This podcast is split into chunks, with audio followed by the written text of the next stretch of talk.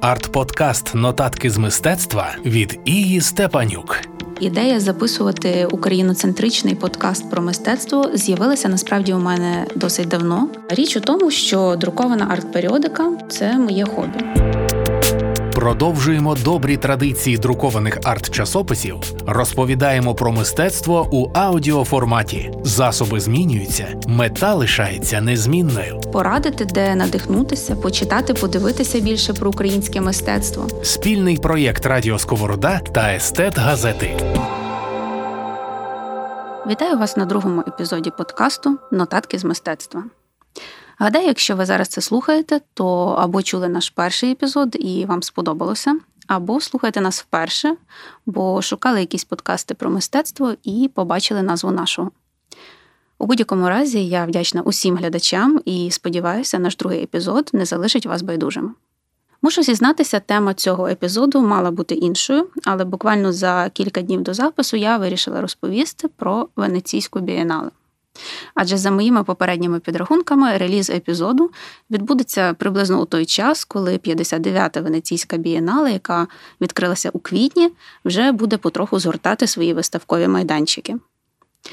Знаю, що тема, можливо, звучить е, трохи банально, бо саме ця мистецька подія була на усіх медійних вустах впродовж весни і доброго шматка літа. І все, наче вже сказано, пересказано, але цим епізодом я таки спробую здивувати та зацікавити. Поговоримо про фурор, який викликали у Венеції Буйчукісти та анафему католицької церкви на роботи Архипенка на одній з бієнали. Звісно, не претендуватиму на вичерпність у цій темі, натомість сподіваюся зацікавити вас нетривіальними фактами та подробицями. Ну що ж, поїхали чи радше попливли на гондолі, адже ми переносимося до Венеції.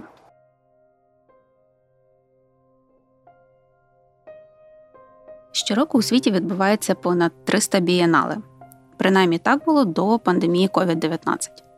Але є лише одна арт-подія, яка завдяки своїй грандіозності та авторитету не потребує деталізації у назві. Про неї говорять просто бієнале, і всі розуміють, що йдеться саме про венеційську. До речі, давайте одразу про досить болюче питання, якого ж роду слово бієнале? В українській мові бієнале має два роди жіночий та чоловічий. Використання того чи іншого роду визначається в залежності від позначеного явища. Якщо йдеться про виставку, то це жіночий рід, наприклад, венеційська чи сіднейська, берлінська бієнале. Набагато рідше про бієнале говорять як про фестиваль. Тоді вживаємо чоловічий рід. Венеційська бієнале була заснована 1895 року як міжнародна художня виставка міста Венеції, яка зазвичай відбувається що два роки. Збої у розкладі спричинили хіба війна та недавня ковідна пандемія. Ідея створення такої виставки належала консулу Венеції. Подія з роками набула слави, е, в ній брали участь дедалі більше митців. Кожна країна-учасниця прагла мати у Венеції свій павільйон. І коли 1948 року, після шестирічної перерви через Другу світову та кризу повоєнних років, бієнале відновила свою діяльність, її значення та престиж набули всесвітнього масштабу. Для першої бієнале організатори збудували спеціальний виставковий палац у парковій зоні Джардіні. До 1905 року бієнале відбувалося лише у ньому. Там художники виставляли свої роботи разом, без поділу на країни. Традиції національних павільйонів тоді ще не було. І тут одразу давайте згадаємо про участь у бієнале Іллі Рєпіна, якого називають не лише російським, а й українським митцем. У Іллі Юхемовича взагалі дуже цікава персональна історія пов'язана з бієнале бо 1897 року виконавчий комітет венеційської виставки призначив Рєпіна та його колегу Марка Антокольського кураторами російської частини виставки. Якщо коротко, то серед великої кількості заявок, які надходили від художників Російської імперії, саме Рєпін та Антокольський мали відбирати тих, чиї роботи потраплять до виставкового палацу. Того ж 1897 року кастинг Грєпіна серед е, кількох десятків робіт пройшла і його власна робота Дуель. Цікаво, що впродовж майже двох десятиліть з 1890 до 1910 року Російська імперія через фінансову кризу взагалі не брала офіційної участі на венеційських виставках. Організатори бієнале самі вибірково запрошували митців з Російської імперії, здебільшого тих, які отримували відзнаки на інших міжнародних виставках. Саме так на бієнале 1910 року потрапили роботи українського художника Олександра Мурашка. Він якраз напередодні здобув золоту медаль на міжнародній мистецькій виставці у Мюнхені. Тоді Мурашко привіз до Венеції дві своїх роботи неділя та на терасі.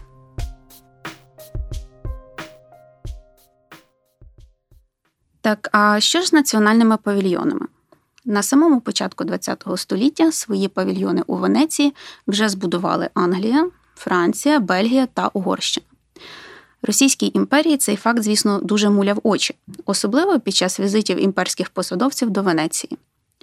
Переговори про будівництво власного павільйону Російська імперія почала 1909 року, але впродовж п'яти років все так і залишалося на рівні балачок, бо у Росії банально не було на це грошей. Весь бюджет на культуру у ці роки спускався на святкування царських ювілеїв та річниць великих битв. Чи з'явився б власний павільйон у Великої Російської імперії, якби не щедрий донат українського мецената та колекціонера Богдана Ханенка? Питання риторично, звісно. Думаю, що багато з вас чули про цю історію, тому згадаю тут її дуже швидко, адже погодьтеся, без неї розповідь про Україну та Бієнале була б неповною. Отож, після п'яти років скиглення про потребу власного павільйону росіяни так і не вигадали план, як цю мрію реалізувати.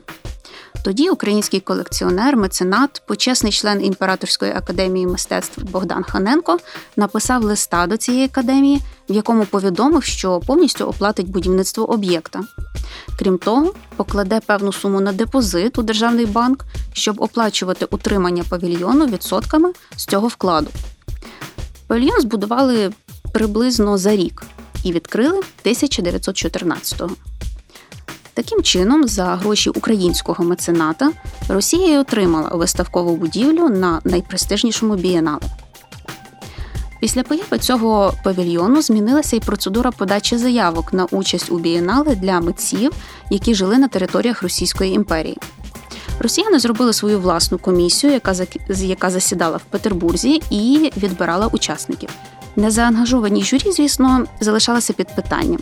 Попри те, 1920 року, коли Бієнале відновила роботу після Першої світової війни, черги до російського павільйону збирав саме український митець, неповторний Олександр Архипенко. Основник кубізму у скульптурі Олександр Архипенко тоді мав сольну виставку. В російському павільйоні йому виділили окремий експозиційний простір, де він представив за різними даними від 44 до 48 своїх робіт. На стінах висів його скульптурний живопис. У центрі залу височила робота гондольєр, навколо якої розташовувалися дрібніші пластичні роботи. Виставка виявилася скандальною. На неї завітав католицький кардинал П'єтро Лефонтана. Оглянувши скульптури, він заявив, що таке мистецтво спотворює створений Господом образ людини. Ле Фонтана рішуче закликав венеційців та гостей міста не відвідувати виставку Архипенка. Кардинал, звісно, не міг нічого знати про так званий ефект Стрейзен, але тоді, 1920-го, саме його він і спричинив. Відвідувачі хлинули дивитися Архипенка. Подейкують, що влітку 1920-го у Венеції для гондольєрів було було спеціальне кодове слово Архипенко. Це щоб не пояснювати їм довго, куди саме потрібно вести. Католицька церква, напевно, того літа затаїла сильну образу на Олександра Порфировича, яку виношувала довгих 35 років. Бо 1955-го кардинал Венеції проголосив анафему його роботам. Ось така історія.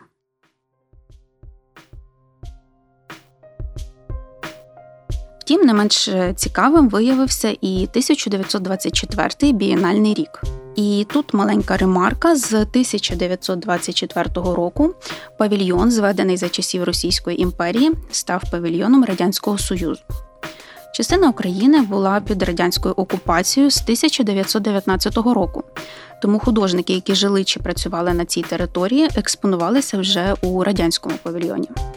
Отож, повертаємося у Венецію 1924 року.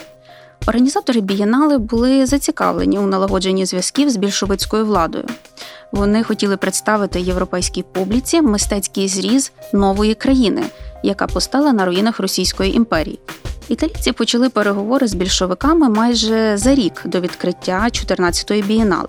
Слали листи, запрошення, запити. Офіційна Москва кілька місяців їх ігнорувала.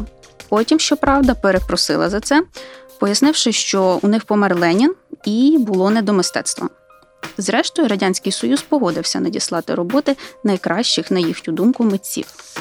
Взагалі, зараз відкриття павільйону Радянського Союзу 1924 року можна було б порівняти з ситуацією, коли хтось організовує святкову вечерю, запрошує гостей на конкретну дату і час, але з'являється якийсь розумник, що страждає на постійний брак уваги. Він завалюється на цю вечірку, коли всі спокійно сидять за столом і вже їдять вдруге. До того ще й у якомусь дивному одязі, який аж ніяк не відповідає дрес-коду. А гостей у цей момент, е, м'яко кажучи, е, легке здивування. Вони дістають свої телефони, знімають це все і постять у соцмережі. Приблизно так і радянці привезли свої роботи майже через місяць після того, як е, бієнале офіційно відкрилася. І була це абсолютно неактуальна мішанина соціалістичного агітпропу. Щоправда, з вкрапленнями футуризму, кубізму і супрематизму. Західноєвропейські часописи були, м'яко кажучи, шоковані і писали про це кілька тижнів. Загалом більшовики прислали 1398 робіт замість запропонованих їм 100. Тому на місці довелося ще вирішувати питання, куди дівати і як зберігати ті роботи, які не помістилися у павільйоні. Та навіть після повторного відбору преса дала радянському павільйону прізвисько Російський салат через мішанину та щільність експозиції. Присутність українських авангардистів на бієнале 1924 року була як кіт Шродінгера, тому що досі невідомо, чи експонувалися саме у радянському павільйоні роботи Малевича та Екстер. Їхні роботи були серед тих, які пройшли друге сортування вже у Венеції. Їх включили до офіційного каталогу виставки, але водночас не зазначили експозиційні номери. А також їх не було на жодній зі світлин радянського павільйону у тому ж каталозі чи у пресі. До того ж, зберігся лист Малевича, секретарю виставки, в якому він висловлює своє незадоволення плануванням експозиції. Казимир Северинович був категорично не згоден з тим, щоб серію його робіт розділяли за принципом живопис окремо, а графіка окремо, і наполягав, що всі його твори мають висіти разом. Але цікавим є його останнє речення: логіка виставкому вбивча, але дала можливість гарно вийти з цієї ситуації квадрат в комірчині. Робота Олександри Екстер Венеція, ймовірно, впродовж всього часу, поки тривала бієнале, зберігалася в британському павільйоні.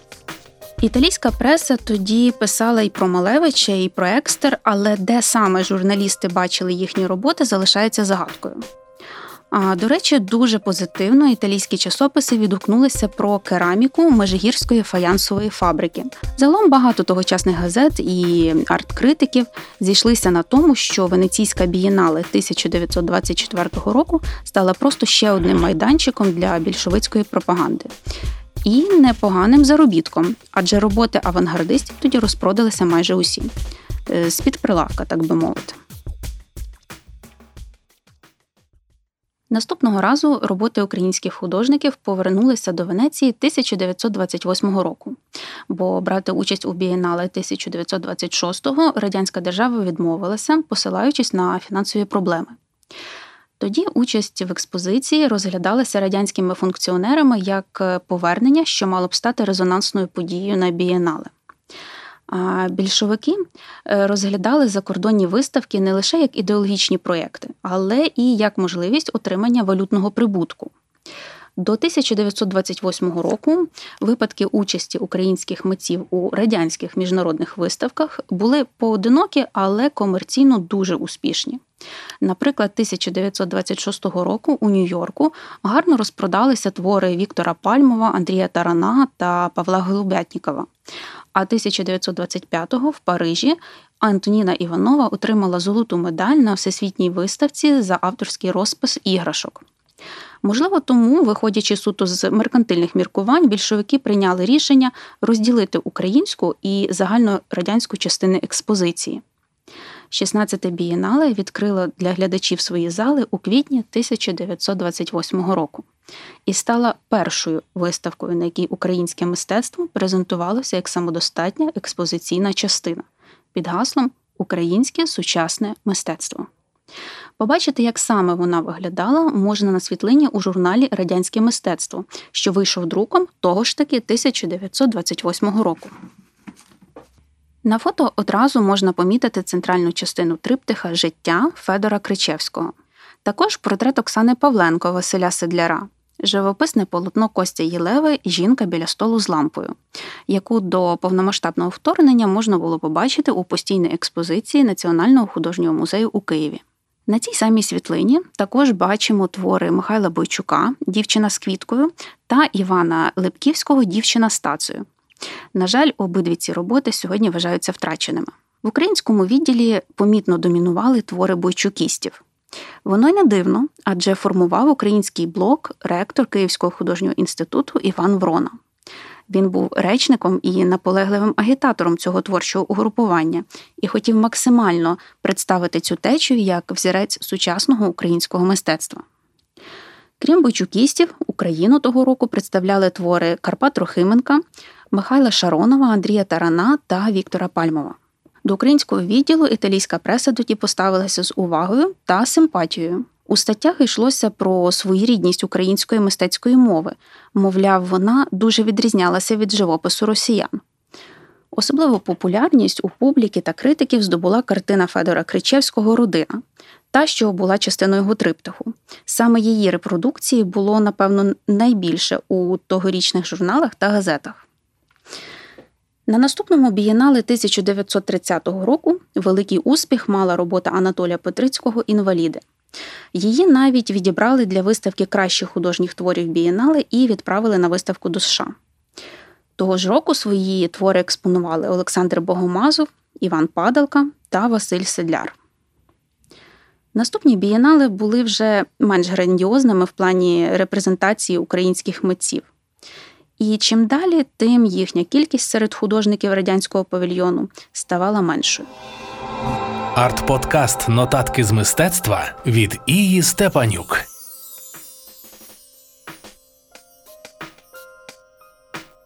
А зараз перенесімося до Львова на вулицю Драгоманова, де розташовані виставкові зали Національного музею імені Андрея Шептицького, а в них експозиція мистецтва ХХ століття. До 24 лютого туди можна було прийти і побачити роботу Місто вночі художника Івана Кураха. Мало хто знає, що саме ця картина 1950 року експонувалася на Венеційській бієнале. Іван Курах український художник, який емігрував спочатку до Польщі, а потім до Італії. Життєвий та творчий шлях цього митця однозначно варті окремого епізоду подкасту. Я ж, залишаючись у межах нашої теми, скажу, що у колах італійських художників його авторитет був дуже високим. Це підтвердить той факт, що італійське мистецьке товариство запросило Кураха взяти участь у 25-й бієнале 1950 року. Тоді місто вночі журі відібрало з поміж 3800 поданих робіт. Іван Курах потрапив до числа 250 найбільш яскравих митців з усього світу, чиї роботи експонувалися на збірній виставці Бієнале. Ще хочеться задати про роботу, яку ви, напевно, бачили та про яку чули. Це хліб Тетяни Яблонської. Її представили на Венеційській бієнале 1956 року. Сьогодні картина вважається зразком соцреалізму. Як стверджувала сама авторка, своєю роботою вона хотіла оспівати працю звичайних жінок, не закладаючи у неї жодного ідеологічного контексту. Зараз ця робота перебуває у колекції Третьяковської галереї, а авторська копія у фондах Національного художнього музею у Києві. Звісно, це далеко не повний перелік українських митців, які представляли свої роботи на художній виставці у Венеції. Їх набагато більше, і розповідати про них можна дуже багато і довго. особливо зважаючи на те, що після здобуття незалежності, починаючи з 2001 року, Україна почала брати участь у Венеційській бієнале у форматі національного павільйону. Але про все, що відбувалося на венеційській виставці вже у 21 столітті, легко можна дізнатися з інтернету. Я ж у цьому епізоді хотіла розповісти про український артслід у Венеції, який віднайти не так просто. Сподіваюся, мені це вдалося.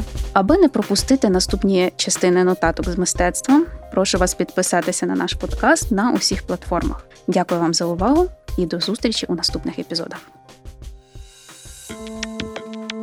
Арт-подкаст Нотатки з мистецтва від Ії Степанюк. Ідея записувати україноцентричний подкаст про мистецтво з'явилася насправді у мене досить давно. Річ у тому, що друкована арт-періодика це моє хобі. Продовжуємо добрі традиції друкованих арт-часописів, розповідаємо про мистецтво у аудіоформаті. Засоби змінюються, мета лишається незмінною. Порадити, де надихнутися, почитати, подивитися більше про українське мистецтво. Спільний проєкт Радіо Сковорода та Естет Газети.